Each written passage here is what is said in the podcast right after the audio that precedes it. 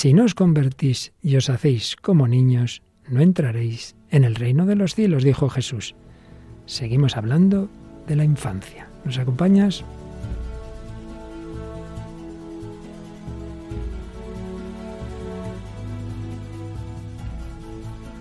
El hombre de hoy y Dios, con el padre Luis Fernando de Prada.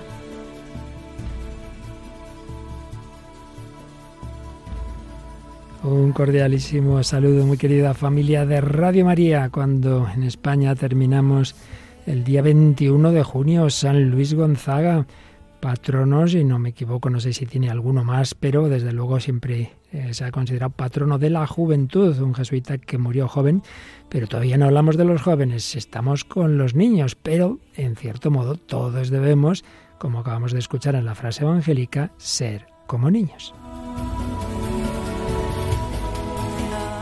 Y como niñas son estas jóvenes que tenemos por aquí, aquí la niña más pequeña, María Águila. ¿Qué tal, María? Hola, padre, Paloma, y un saludo también a todos los que nos escuchan. Pero vamos, a pesar de su voz, no tiene siete añitos, tiene algunos más, pero nos vas a hablar de esa niña que ya empezaste a hablarnos un poquito el día pasado, que esa sí que era muy pequeñita. Sí, ella es un poco más pequeñita que yo.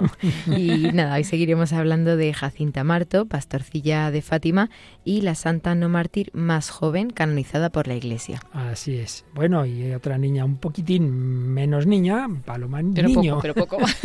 poco, poco, por supuesto. Un saludo para Luis Fernando, María, a todos los oyentes y a todos los oyentes niños que nos escuchan, porque todos son también niños en el espíritu. Bueno, y en este programa, en estos que estamos dedicando a las etapas de la vida, y claro, estamos empezando por la primera, por la infancia, traemos muchas cosas de la infancia. Para empezar, Paloma, eh, traes una canción así, pues eso, que alguien, un cantante dedicó, creo, a sus hijos, ¿no? Pues sí, en concreto es el cantante Alejandro Sanz, muy conocido, y bueno, tiene varias canciones a varios de sus hijos, en concreto este es a uno de ellos, y se llama Capitán Tapón. Ajá. Y también nos empezabas a comentar el día pasado y seguimos escuchando cortes de qué película. Pues eh, de la película de Hook, una versión de la historia de Peter Pan y Wendy de Steven Spielberg. Hook, el capitán Garfio, ¿verdad? Que muy malo, muy malo, pero bueno, ahí los niños son los protagonistas. Y bueno, pues terminaremos con una canción también de niños a la Virgen María de rodillas. Madrid, a nivel doctrinal, seguimos, seguimos hablando de esa teoría del apego que aquel psicólogo inglés John Wolby propuso y que luego ha sido desarrollada por otros autores y que nosotros pues la exponemos en la síntesis de fundamentalmente del padre Francisco Insa. Y antes de entrar en materia, siempre algún saludillo de los que recibimos, Paloma. Pues sí, nos han escrito a través de la página de Facebook, eh, pues oyentes habituales, Belén Lamana, Luisa Gallo, y luego hemos rescatado también un mensaje de Luis Zaín que nos dice bendiciones a todos los integrantes del programa y Radio María en general. Gracias por el crecimiento personal y espiritual que proporcionáis. Y bueno, pues como siempre en los otros comentarios nos desean paz y bien y nos dan las gracias por el programa. Pues eso deseamos a todos y seguro que a lo largo de este programa el Señor a todos, a vosotros y a nosotros, aumentará esa paz interior del corazón cuando vivimos confiados como niños en brazos de nuestro Padre, de nuestra Madre, cuando vivimos en el corazón de Cristo.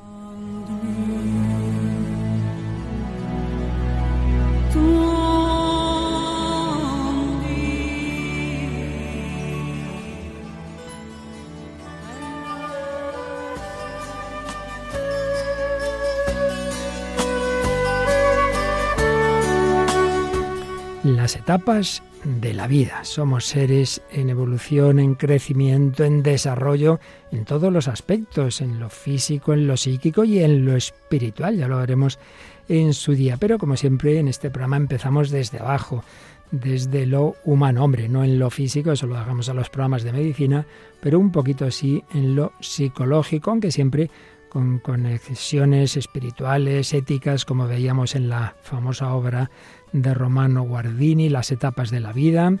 También tomábamos ideas de Benedict Russell y después hablábamos de la teoría del apego, cuyo iniciador es el psicólogo John Wolby, que hizo unos estudios después de la Segunda Guerra Mundial sobre tantos niños huérfanos, etcétera, y fue dando una serie de conferencias. Todo esto se, se fue publicando y tomando mucha consistencia como teoría del apego, él mismo la fue desarrollando y luego otros autores después. Resumimos lo que veíamos el día pasado, que yo creo que es muy interesante para todos. Aquí no eh, decimos las cosas por erudición, para eso pues ya tenemos programas de, que dirigen expertos psicólogos, pero cogemos lo que nos puede servir a todos a un nivel más popular, más sencillo, a un nivel espiritual y pastoral.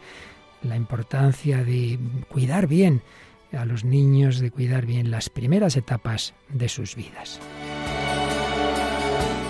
Y es que Volvi pues pudo comprobar claramente y otros autores después de él también que en la personalidad del adulto tiene mucha influencia, hay mucho de las raíces de la infancia, esas primeras experiencias del niño, esa relación del lactante con su madre u otras figuras de referencia, aunque indudablemente al principio la fundamental es ese vínculo afectivo, ese es el apego, el vínculo afectivo entre el niño y la madre, en menor medida con otras figuras de referencia. Recordábamos cómo el niño busca el contacto con la madre, porque ésta le proporciona seguridad, protección, consuelo, sobre todo en momentos de amenaza. Y por eso el niño se resiste a la separación.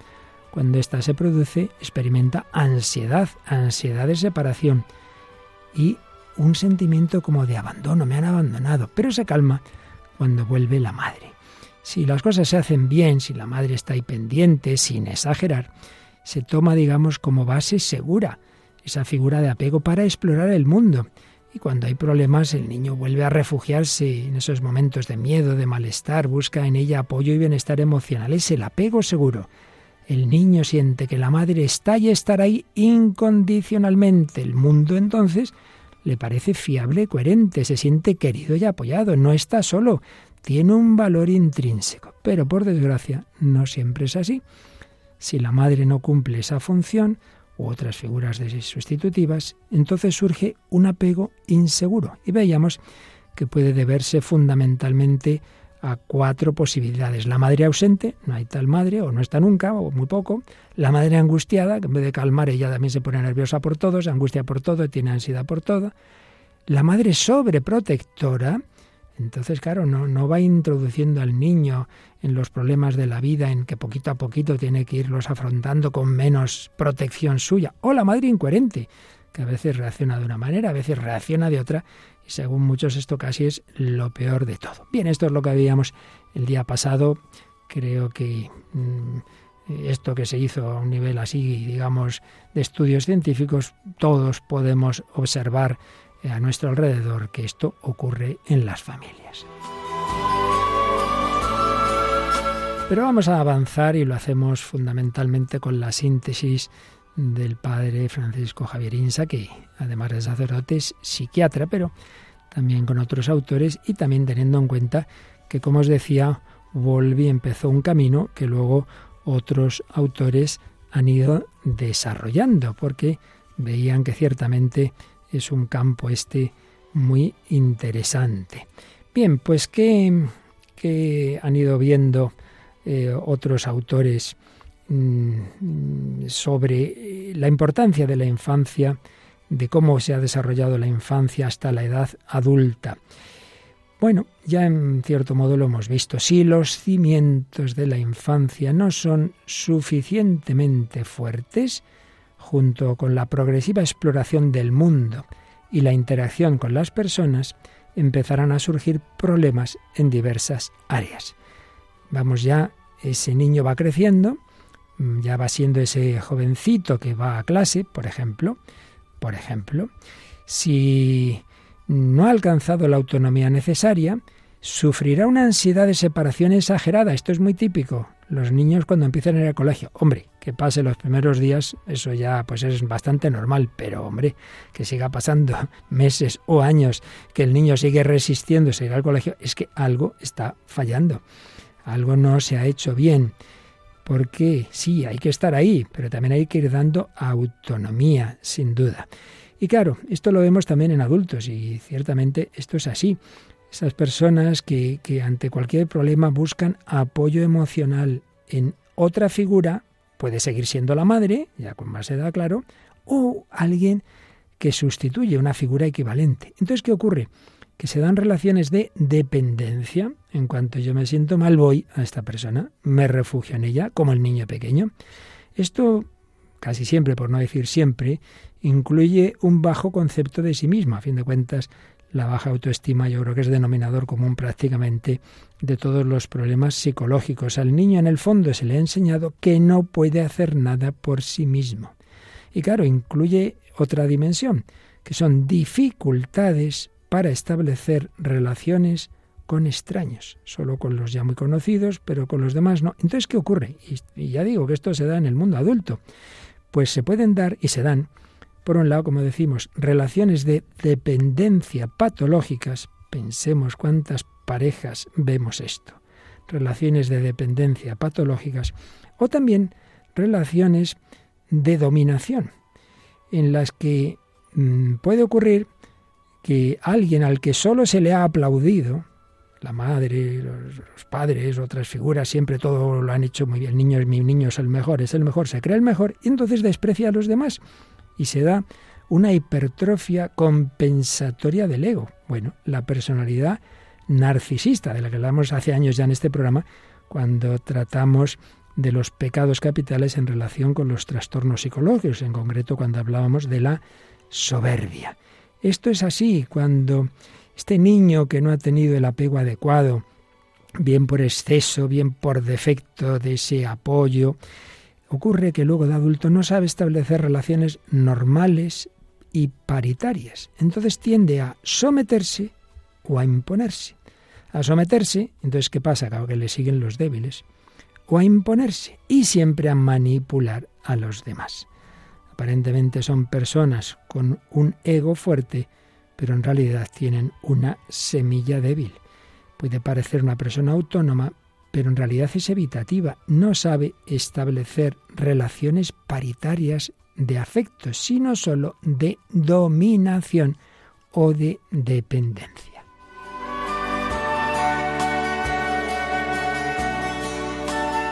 En fin, como veis, qué importancia tiene esa etapa inicial de la vida, esos años primeros, ese apego sano, que tampoco hace falta ser un experto, ¿eh? yo creo que padres y madres, pues en fin, normales, para así decir, que han intentado hacer las cosas bien y que han pedido ayuda a Dios, pues, pues hombre, con las limitaciones de todo el humano, esto se ha hecho bien, pero claro, en este mundo de hoy, en que parece que se tiene al niño para que sea él el que supla mis carencias, en que el que sea lo mejor del no sé qué, de los... Uy, madre mía, empiezan ahí todos estos problemas.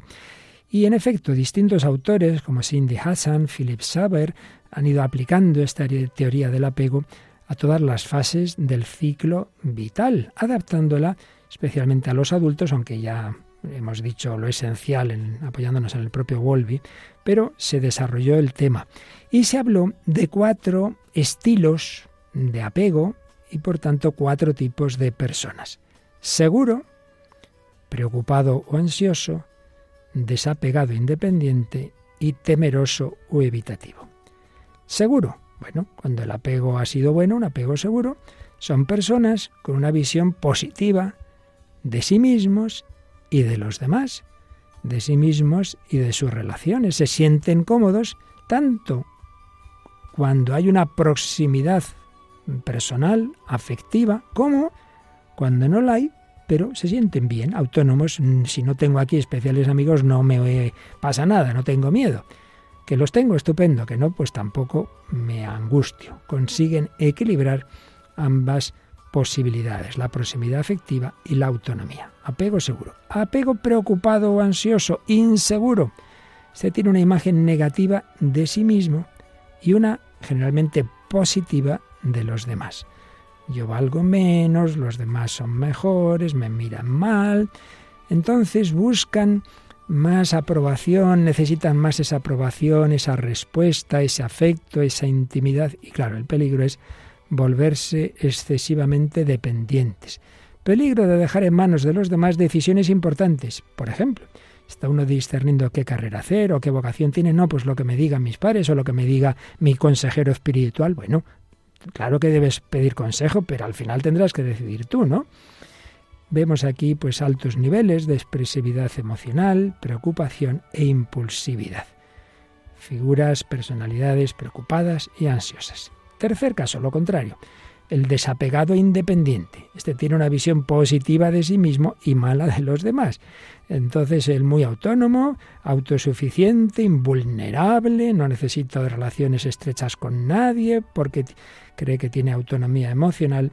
Bueno, seguramente menos. Por ello tienden a reprimir sus sentimientos y a distanciarse de los demás. Y finalmente, el temeroso y evitativo tiene imagen negativa de sí mismo y de los demás.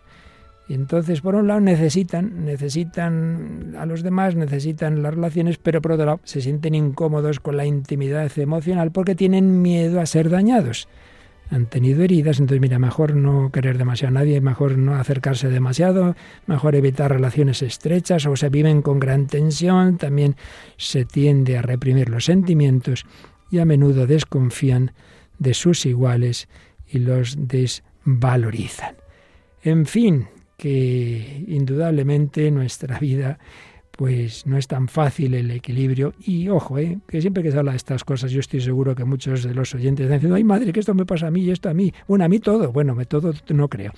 Pero no hay que asustarse. Todos tenemos heridas, todos tenemos pues de estas nadie hemos, hecho todo perfecto, ni, ni los padres, ni los profesores, ni los sacerdotes. Bueno, bueno, pero tampoco caigamos en un determinismo, decir, oh, ya como esto fue así, ya no tiene solución. No es verdad, no es verdad. Lo iremos viendo, lo iremos viendo, porque en todos estos programas, después de exponer las circunstancias que pueden darse, sus pros y sus contras, siempre hablaremos en positivo que puede hacerse desde la gracia de Dios, desde la formación, desde la ayuda de los demás, para mejorar lo mejorable, para sanar lo que no haya estado tan bien.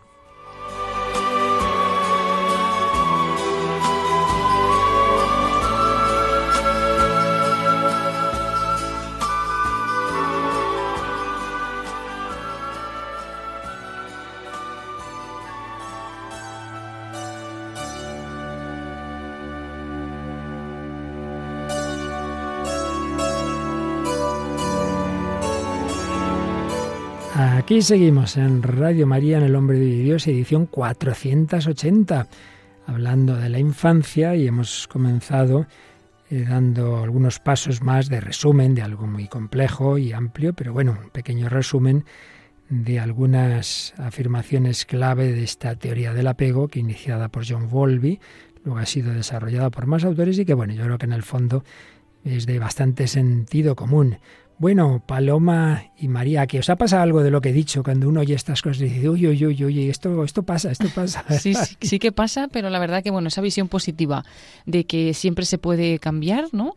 Yo se lo he oído mucho a Marian Rojas, que habla de esta psiquiatra, habla mucho del apego, pero dice eso, no estamos determinados, no tenemos una visión determinista, entonces que nadie se asuste. A lo mejor mm. quizás alguien necesite ayuda para algunas cosas, otros pues a lo mejor simplemente yo creo que está bien porque puedes como localizarte en alguno de estos apegos y como bien has dicho padre, pues trabajar en ello en lo que a lo mejor sea un poquito pues esté un poquito peor en, tu personalidad o lo que sea. Eh, bueno, eso por una parte. Y luego por otra, que es verdad que me doy cuenta últimamente que como sabemos más de estas cosas, porque yo creo que antes nuestros padres nos educaban como buenamente podían y sabían, eh, con todo su buen hacer, pero no tenían tanta información. Entonces es verdad que ahora muchas veces se tiende a culpar mucho a los padres. Yo lo he visto en generaciones como de mi edad, incluso más jóvenes, echar la culpa a los padres de por qué yo soy así, quejarme de la educación que me dieron y claro, muchas veces a lo mejor algún caso es real, pero normalmente los padres han hecho las cosas lo mejor que han podido y han sabido. Entonces es verdad que eso me parece que últimamente se hace bastante. Como se tiene más información, pues se culpa un poco a las generaciones anteriores. Sí, me parece muy interesante lo que dices.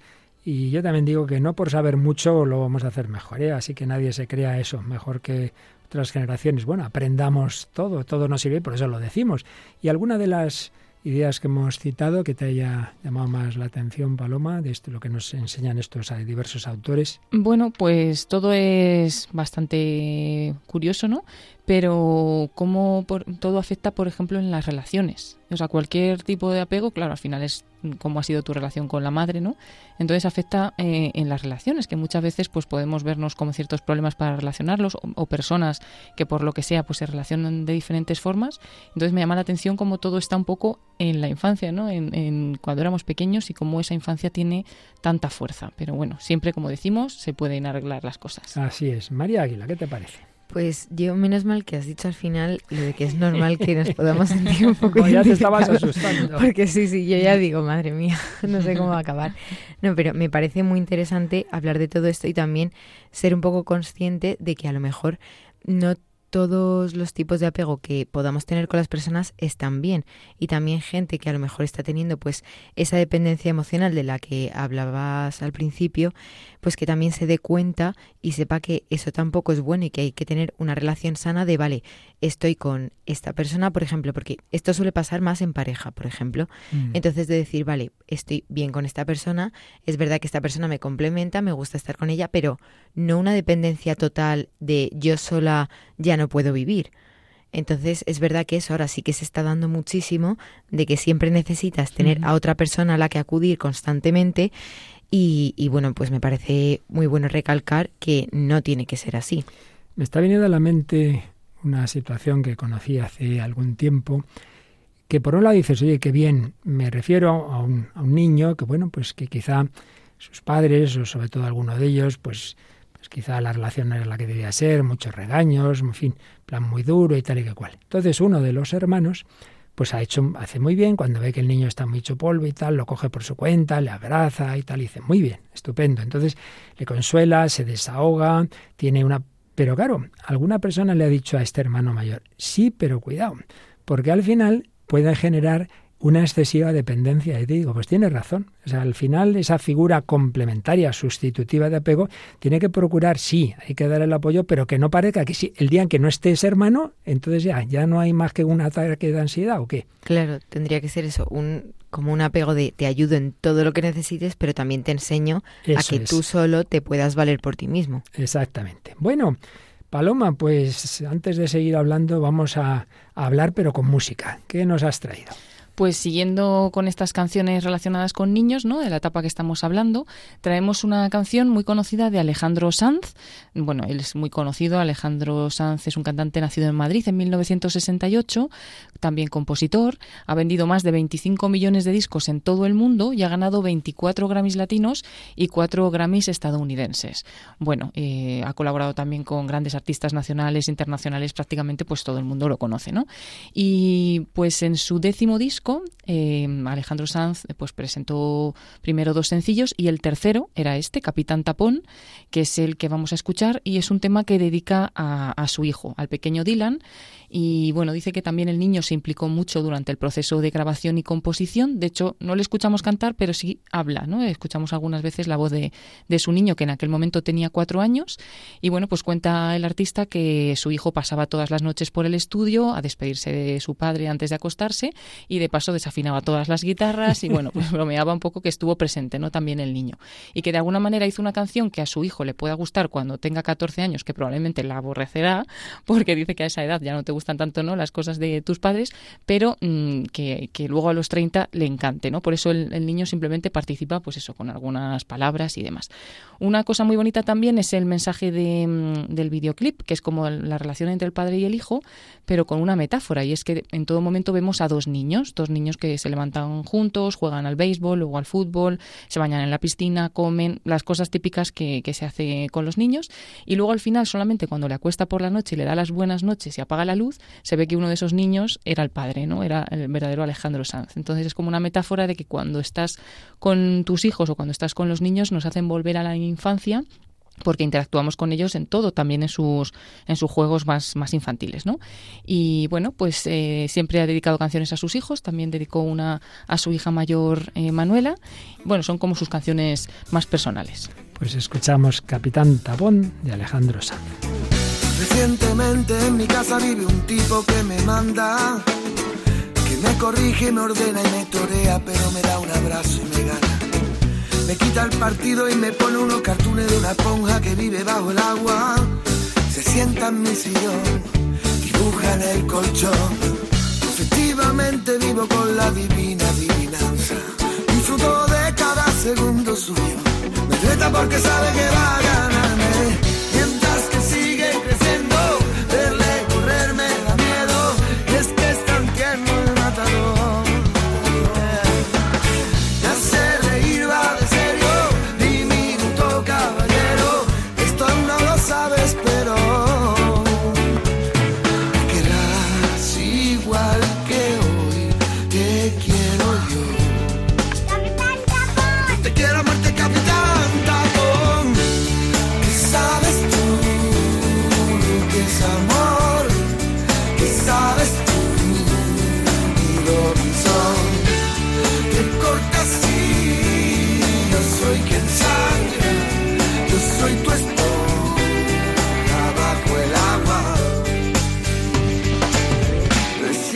En mi pecho ya no me cabe casi de nada. Recientemente la energía todo lo llena y todo lo empapa en casa. Camina como un leoncito reinando en la sabana. Me gusta hacerte un niño y mojar pan en la salsa. Efectivamente vivo con la mismísima esperanza. Disfruto de cada segundo suyo. Me reta porque sabe que va a ganarme. Mientras que sigue creyendo tan tierno el matador. Tierno. Me hace reír porque serio, diminuto caballero, con tus risitos de Sansón. ¿Qué sabes tú lo que es amor? ¿Qué sabes tú, Robinson? Te cortas y yo soy quien sabe soy tu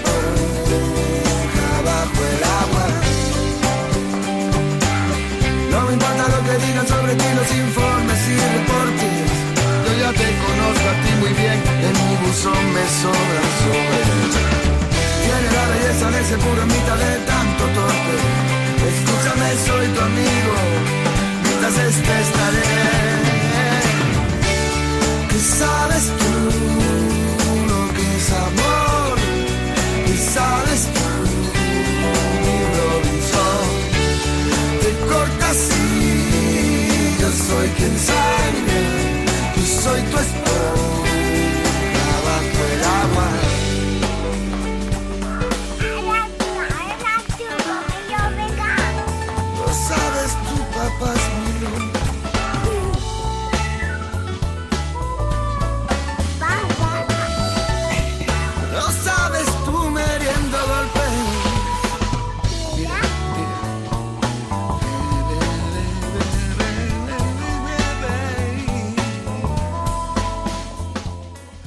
Están escuchando en Radio María El hombre de hoy y Dios, con el padre Luis Fernando de Prada, Paloma Niño y María Águila.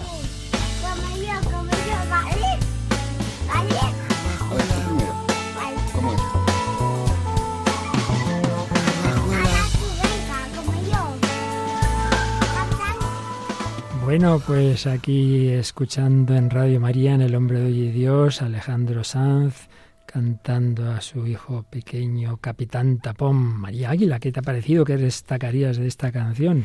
Pues a mí me ha gustado mucho, la verdad, me, me ha parecido muy bonita. Y, por ejemplo, cuando dice, me querrás igual que hoy te quiero yo, porque claro, al principio pues es verdad que son los padres los que están ahí más, pero siempre esperas que luego cuando el niño crezca, pues también te devuelva un poco eso que, que siempre le has dado desde pequeño. Y luego también eh, cuando dice verle crecer me da miedo, que también le pasa a muchísimos padres, que mm. claro, tienen al niño ahí pequeñito, tan mono, y dice, jo, es que no quiero que crezca. O luego cuando es mayor y decía, jo, de pequeño, qué, qué mono, qué, qué mono eras, tal. Entonces, pues nada, también aprender que al final el niño crece, que tiene sus etapas y que todo el mundo tiene que seguir pues las etapas de la vida. Paloma. Y bueno, se ve bien, ¿no? La etapa infantil, porque dice, recientemente la energía todo lo llena y todo lo empapa en casa, ¿no? O sea, que el niño al final es un torbellino que tienes que estar ahí siguiéndole, ¿no? También habla de que le quita el partido de fútbol y le pone unos dibujos en la televisión. Bueno, pues ahí se ve que al final lo que decíamos también del videoclip, como que el contacto con los hijos o con los niños, pues te hace a ti volver también de nuevo a, a esa infancia.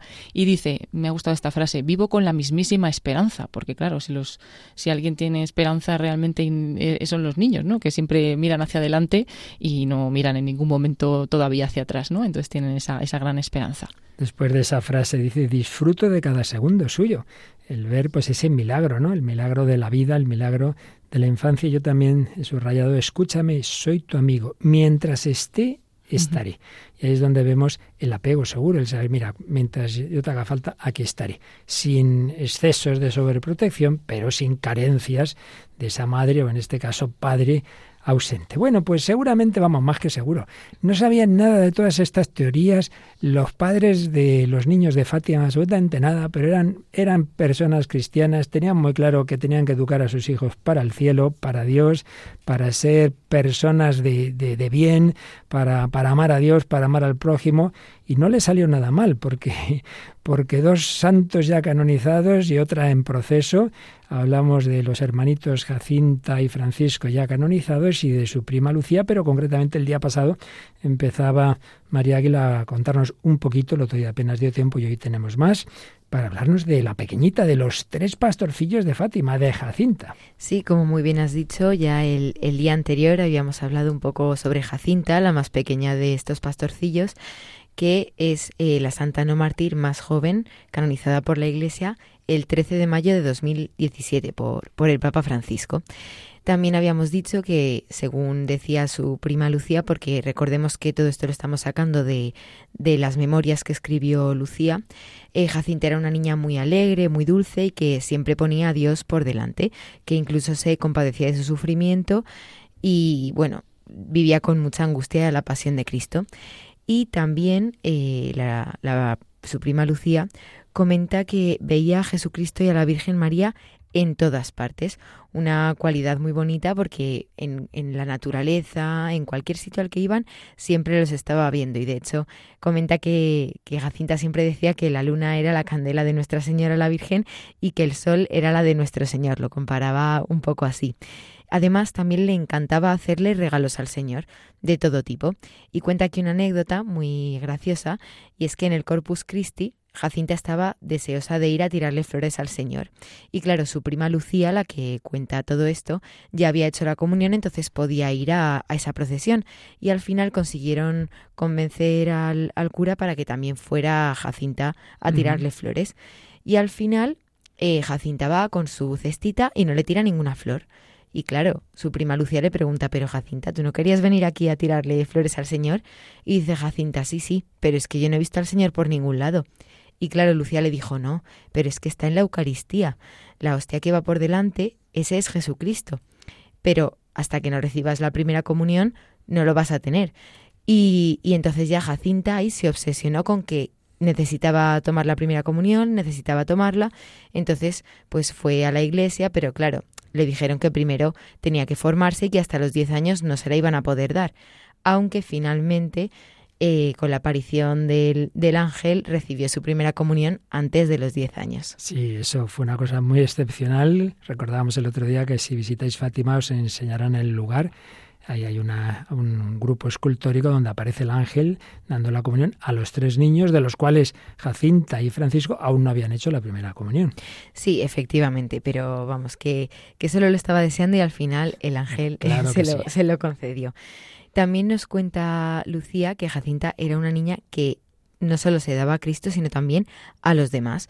De hecho, también era muy familiar y cuando se enteró de que Lucía ya no iba a poder jugar tanto con ella porque tenía que ir a cuidar del rebaño de la familia, nada, Jacinta dijo que no, que ella iba con su prima Lucía a ayudarla con todo lo que lo que fuera posible. Entonces, nada, se iban también con su hermano Francisco, los tres, siempre a cuidar de las ovejas. Y Jacinta decía que a ella le encantaba porque se sentía como Jesús, porque decía que se metía ahí con las ovejas y que pues eso veía los corderillos y se sentía un poco más cerca del Señor y que también le gustaba mucho por la zona por la que iban, que era así de acantilados, porque había mucho eco y podía recitar el Ave María, Mm. vamos, lo rezaba allí cuando estaba con las ovejas y lo escuchaba muchísimas veces repetido. Bueno. Entonces decía que le gustaba muchísimo esos paseos solamente por eso, por rezar el Ave María y escucharlo multiplicado tantísimas veces. Y bueno, también comenta Lucía que la mayor preocupación, que también lo dijimos un poco el otro día, la mayor preocupación de Jacinta era las almas pecadoras. Después de la aparición de la Virgen en la que les enseña a los tres niños el infierno, Jacinta no lo soporta y, y dice que va a rezar y que va a hacer muchísimos sacrificios, todos los que sea posibles, por salvar esas almas pecadoras y que no tengan que, que ir al infierno. Para que se conviertan los pecadores, dice. Claro. Sí. Y, y entonces, pues bueno, hace eso, muchísimos sacrificios de los que, bueno, la familia está un poco asustada porque al final es una niña muy pequeña, pero a ella no parece importarle. Bueno, fíjate, eh, ahora que dices eso, la misma Virgen María en algún momento dado dice que Dios no quiere que os llevéis tanto tiempo esa cuerda ahí a la cintura que a la pobre niña claro, la estaba haciendo sangre casi. Claro, pero nada, Jacinta decía que ella Había que salvar Sí, las almas. que claro, que por ella tenía que hacer todo lo posible. Y, y también pues lo justificaba un poco diciendo que siempre que los hacía, los hacía por, por Jesús y por la Virgen, diciendo, oh Jesús, es por tu amor, por la conversión de los pecadores y en reparación de las ofensas cometidas contra el Inmaculado Corazón de María, que es, como les había dicho la Virgen en la tercera aparición, que debían hacer todos esos sacrificios. Cuando los hicieran que rezaran esa oración, ¿verdad? Sí, efectivamente, para que fueran, pues eso, Darle ese sentido. Claro, es- especialmente para el alma de, de los pecadores. Y también Lucía nos dice aquí que Dios quiso derramar sobre Jacinta una gracia muy especial a través del Inmaculado Corazón de María, que, como hemos comentado de todo el mensaje, lo que más le, impactaba era lo de estas almas y que la gracia que le había sido concedida hacía que Jacinta tuviera una sed enorme por salvar a, todos estos pecadores, que esa había sido pues su gracia más grande. Y ya finalmente, eh, bueno, enfermó muy joven, tanto ella como su hermano Francisco, y los dos decían que ya sabían que iban a morir muy jóvenes, como que la Virgen María de alguna forma se lo había hecho saber Sí, sí. y así fue, porque cayeron enfermos de niños. Y en concreto, Jacinta, tres días antes de morir, le dijo a la enfermera que estaba cuidándola que la Santísima Virgen se le había aparecido asegurando que, que la iba a ir a buscar en nada de tiempo. Y, y de hecho, cuando iba algunas personas a verla, había una silla allí en la habitación y Jacinta decía que no se sentaran en esa silla porque esa silla era donde se había aparecido a la Virgen María. Había estado ahí sentada la Virgen visitándola, sí, Claro. muy, muy tierno eso. Entonces, que allí no se sentaran que estaba la Virgen. Y bueno, pues tres días después de esto, el 20 de febrero de 1920, hacia las seis de la tarde, Jacinta, muy pequeña, con 10 años, dijo que se encontraba muy mal y pidió ya los últimos sacramentos. Esa misma noche hizo su última confesión y rogó que le llevaran el viático, porque ella sentía que iba a morir ya muy pronto. El sacerdote dijo que no era urgente de momento, no la veía muy mal y que ya se lo llevaría al día siguiente. Pero poco después de, de esto, Jacinta falleció solo con 10 años. Esto yo oí a un profesor mío y lo he intentado poner en práctica. Cuando te dicen de un enfermo que pide comunión, no lo dejes, no lo dejes. Yo creo que ese pobre sacerdote luego estaría tirándose de los pelos el resto de su vida. Sí, sí, porque vamos. no es llevarle la última comunión. Bueno, el Señor supliría.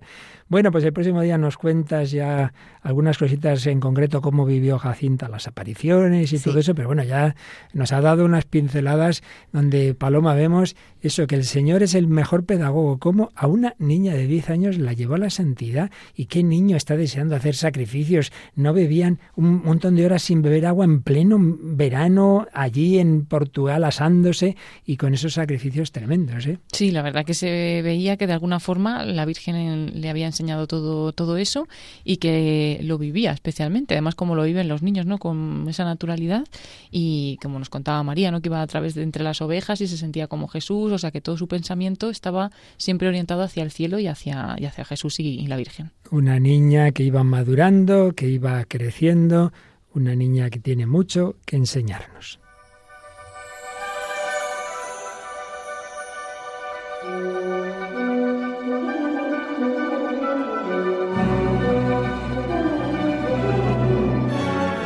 Bueno, pues en este programa en el que hablamos de lo divino y de lo humano, en que hablamos de teología, de espiritualidad, pero también de cine, de psicología, de literatura, eh, nuestra película desde la semana pasada pues es una película basada en un cuento muy conocido, aunque con una digamos, una segunda parte sobre ese cuento. Recuérdanos, Paloma, de qué vamos. Sí, es esta película, Hook, el Capitán Garfio. Estamos escuchando de fondo la banda sonora de la película, que fue realizada por John Williams.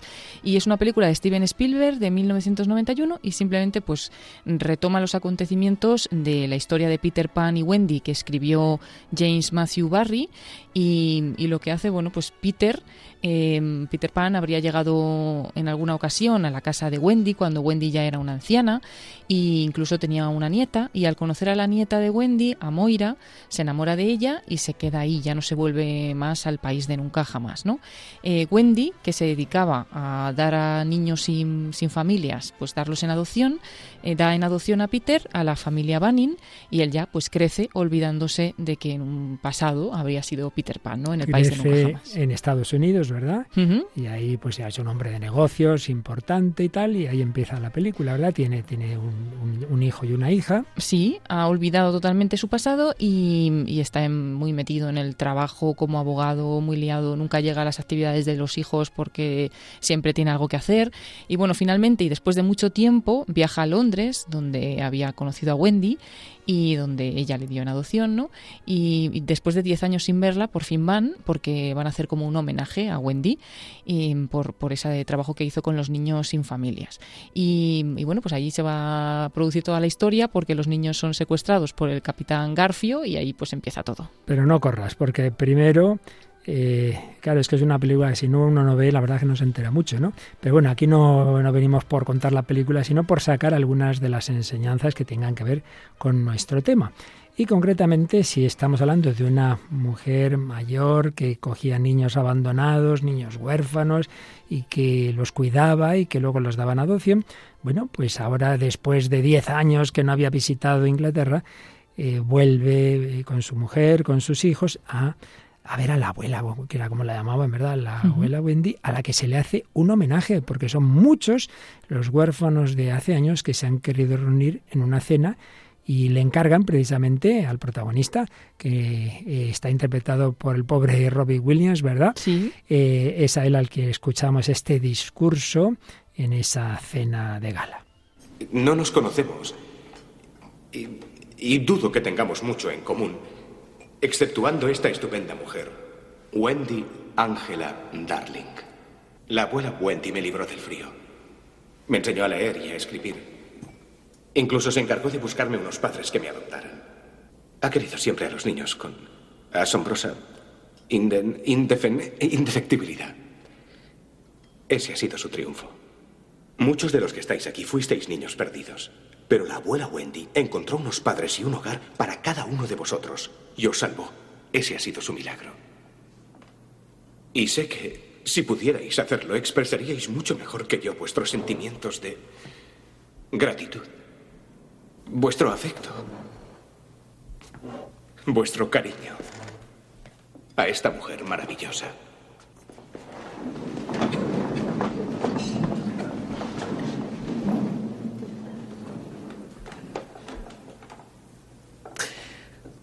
Creo que sí tenemos algo en común.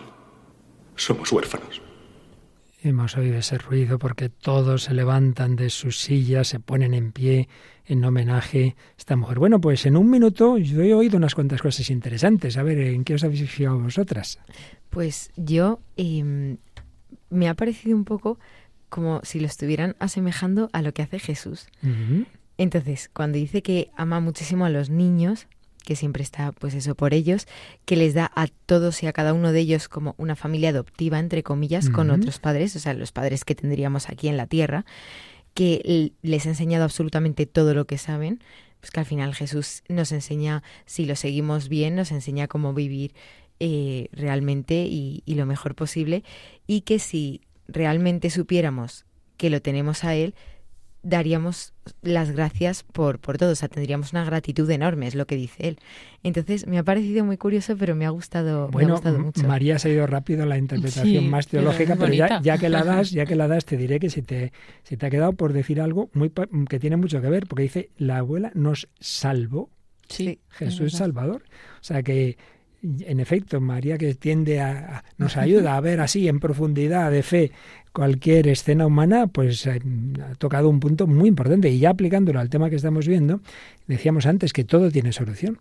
Entonces yo ahora, ahora ya sí que hablo desde la experiencia, ¿no? Personas que no han tenido una experiencia familiar positiva, luego cuando han encontrado en la iglesia Cristo Salvador y sus mediaciones en la iglesia, en sacerdotes, en religiosos, religiosas, en comunidades, oye, han visto que existe ese amor incondicional. Sí, eh, lo, lo, relacionaba yo también con la primera parte del programa, que hemos hablado de cómo hay que cuidar a los niños, que al final pues no era la figura de apego ella, pero sí que dice, me libró del frío, me enseñó a leer, o sea, las cosas básicas y necesidades que tiene un niño, pues esta mujer las cubrió en estos, en estos niños huérfanos y luego finalmente cuando dice, y nos dio unos padres y nos salvó, ¿no? Sí que me había quedado también con esa frase de que al final pues les salva sobre todo pues el, darles una familia, ¿no? Y ahí yo también he visto algo que decíamos antes, que es verdad que si eh, tú intentas ayudar a alguien que tiene una carencia de afecto y le das apoyo, es fácil como que se haga demasiado dependiente de ti. Bueno, tienes que irle educando, pero fijémonos que esta mujer no se aprovecha de eso, porque podía decir, ale, tos para mí. Pues no, luego les busca donde la familia donde les puedan atender. Sí, que es muy generoso por su parte, ¿no? Porque dice, dice él también, ha querido siempre mucho a los niños, pero a pesar de que los quería y quizás pues los quería tener con ella, quedárselos. los daba en adopción porque sabía que, que, era lo mejor también para ellos. Que era lo mejor y darles ese futuro que ella ya, ya se va haciendo mayor y no podría darles. Bueno, Aquí, como se mezcla la realidad, digámoslo así, y la ficción, ya digo que no es tan fácil entender todo si uno no conoce o no ha visto la película, pero ahora vamos a ese momento en el que eh, de lo real nos vamos a ese país de nunca jamás y entonces Wendy le está diciendo a Peter Pan que ahí tiene que hacer recuerdo de algo porque él se ha olvidado realmente qué pasó en su infancia. Así que escuchamos este siguiente corte, Paloma. Sí, él se ha olvidado de lo que pasó y ahora es importante que se acuerde porque han secuestrado a sus hijos. Claro. Y Wendy sabe quién ha sido o por dónde van los tiros y él no sabe nada. Están ahí en esa noche en casa de Wendy y, y se han ido a esa cena de la que estábamos hablando, en ese homenaje a la abuela y cuando vuelven se dan cuenta que alguien ha entrado en la casa y se ha llevado a los niños que se han venido desde Estados Unidos y, hay un mensaje del capitán Garfio que se los ha llevado él porque quiere ver a Peter Pan y vengarse de lo que ocurrió mucho tiempo antes. ¿Hasta dónde alcanzan tus recuerdos, Peter? Recuerdo el hospital de la calle Great Ormond. Tú recogías huérfanos, me enseñaste a leer, hiciste que me adoptaran unos americanos, Hank y Jane Banning. Ah, entonces tenías 12 años, casi 13. Me refería antes de eso. Antes de eso no hay nada. Inténtalo, Peter, inténtalo. Nada.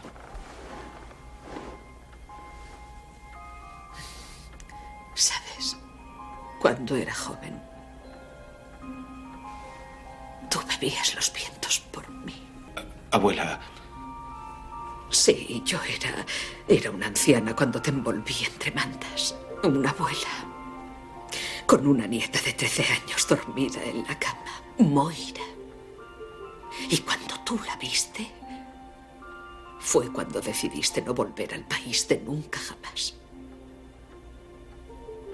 ¿A dónde? Al país de nunca jamás. Lo del cuento es cierto. Y ahora él ha vuelto en busca de venganza. La lucha no ha acabado para el capitán Garfio. Quiere, quiere que vuelvas. Sabe que seguirás a Maggie y a Jack hasta el fin del mundo y aún más allá. Y por Dios que debes hacerlo. Solo tú puedes salvar a tus hijos. Tienes que volver como sea. Tienes que esforzarte por recordar.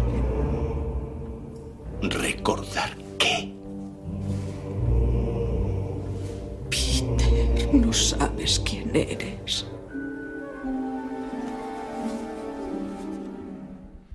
Bueno, Paloma, cuéntanos, a ver, explícanos un poquito esta escena. Bueno, pues están ahí juntos. Eh, ella sabe que necesita que Peter recuerde para que pueda ir a buscar a sus hijos, porque realmente sabe que los ha secuestrado el capitán Garfio, y él no recuerda nada, solo se acuerda desde los 12 años, que es aquel día en que entró por la ventana de Wendy, como hacía cada, pues cada tiempo Peter Pan, ¿no?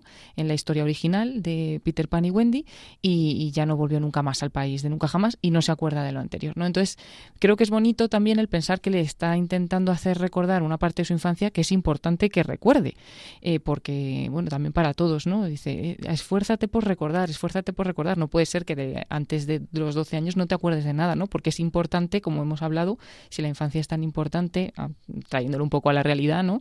Pues también es importante que nosotros conozcamos un poco mm, toda nuestra infancia y cosas que no nos vamos a acordar, pero bueno, para poder saber realmente quiénes somos. Y él ha olvidado completamente quién es. Así termina el corte, ¿no? Has olvidado quién eres, ¿no? Y luego muy bonito me ha gustado que le dice, Garfio ha venido a por tus hijos porque sabe que tú seguirás a Jack y a Maggie, a los dos hijos, hasta el fin del mundo, ¿no? Eso hace un padre por los hijos, es el iría a cualquier parte y haría cualquier cosa, ¿no? Y, así es. María.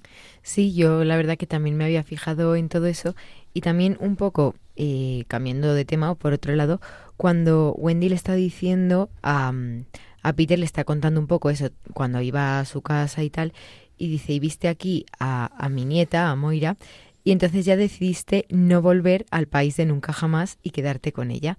Entonces, pues me recuerda un poco a eso, cuando tú conoces a alguien que ya tienes como una pareja, que es el momento en el que formalizas, en el que ya vas a hacer una vas a tener una familia con esos niños que lo vas a dar todo por ellos y no vuelves al país de nunca jamás, a lo mejor pues a la parte anterior un poco más mm, alocada de todavía no estar tan centrado, etcétera, que ahora es algo que se está olvidando mucho y que aunque conozcas a esa persona, sigues alocado y sigues haciendo lo que, lo que no debes. Entonces me, me ha parecido como muy bonito que diga eso y como interpretarlo un poco a, a la actualidad. Dejará el hombre a su padre y a su madre, se unirá a su mujer, serán los dos una sola carne. Entonces, esa vida de adulto que hay que madurar y no, no, nos quedamos siempre en casita. Bueno, yo hago el tonto por ahí, ¿verdad? Voy teniendo relaciones por aquí, pero en casita, en casita, sin madurar. Podemos, en efecto, ver también ese punto y luego en lo que decía antes Palomas, solo tú puedes salvar a tus hijos ese amor incondicional cuando sea necesario. Y también recuerda quién eres, recuerda quién eres. Y ahí podemos ver un apunte de la importancia de la, de la identidad de uno. Si el hombre no sabe quién es, ¿qué va a hacer? Si no sabemos lo que somos, ¿cuál es nuestra tarea en la vida? Y luego también he pensado que quizá, no digo que sea el único caso ahí, puede haber muchas razones de no recordar la infancia. Yo mismo, la verdad, que la tuve muy buena, pero tengo pocos recuerdos de esa época, puede ser muchas razones, pero en algunos casos puede ser que uno ha querido borrar elementos mm, dolorosos y negativos de la infancia. Pero bueno, como vemos, todo tiene solución. Lo que aquí aparece en la ficción sabemos que en la realidad se da, que hay figuras de apego sustitutivas y desde luego hay un amor de Dios, de Cristo y de la Virgen María. Seguiremos escuchando más cortes de esta película, seguiremos conociendo más la vida real de Jacinta de Fátima, pero vamos a terminar pues así como niños pequeños, con nuestra mamá, con la Virgen María, rezando ante ella de rodillas.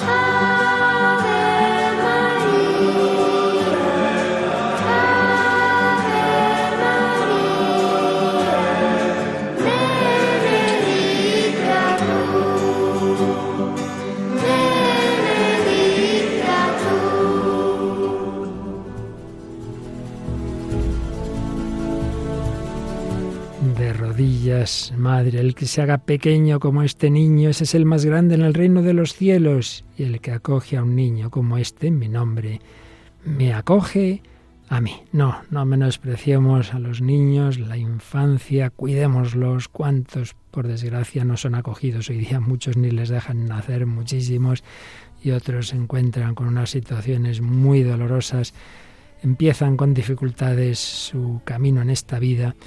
Bueno, hay una providencia también misteriosa del Señor y hay enviados suyos. Ojalá tú y yo y todos los seamos para ayudar, para sanar, para acoger, para dar ese amor incondicional sin hacer dependientes, sino siempre buscando el bien de cada uno, como en esta película hacia Wendy, como la Virgen enseñó, madre mía, que se les enseñó a madurar rápido a esos niños, Jacinta y Francisco, como debemos hacerlo todos. Hemos escuchado también la canción de Alejandro Sanz, Capitán Tapón, y hemos estado resumiendo un poquito más esas teorías del apego que inició John Wolby. Bueno, pues ahora en Radio María España llega qué programa, Paloma. Pues vamos a escuchar en unos minutos música de Dios con el padre Eusebio Guindano. Música sagrada, una maravilla de programa. Y como siempre, nos encanta que nos digáis vuestros comentarios, qué os parece el programa, sugerencias y si queréis contarnos algo de vuestra vida, de vuestra infancia, pues hay un correito para eso. Pues sí, tenemos el correo electrónico el hombre de hoy y Dios arroba radiomaria.es, fácil de recordar si recordamos el nombre del programa, el hombre de hoy y Dios arroba radiomaria.es. Y con el mismo nombre nos encontráis también en Facebook, donde también esperamos vuestros comentarios. ya sabéis que en la web de Radio María, en el apartado podcast, están todos los programas anteriores, con este ya, que enseguida lo subiremos, 480, ni más ni menos del hombre de hoy y Dios. Pues estas mujeres de hoy y Dios, Paloma Niño y María Águila y un servidor para Luis Fernando de Prada, os desean lo mejor. Hasta el próximo programa, si Dios quiere.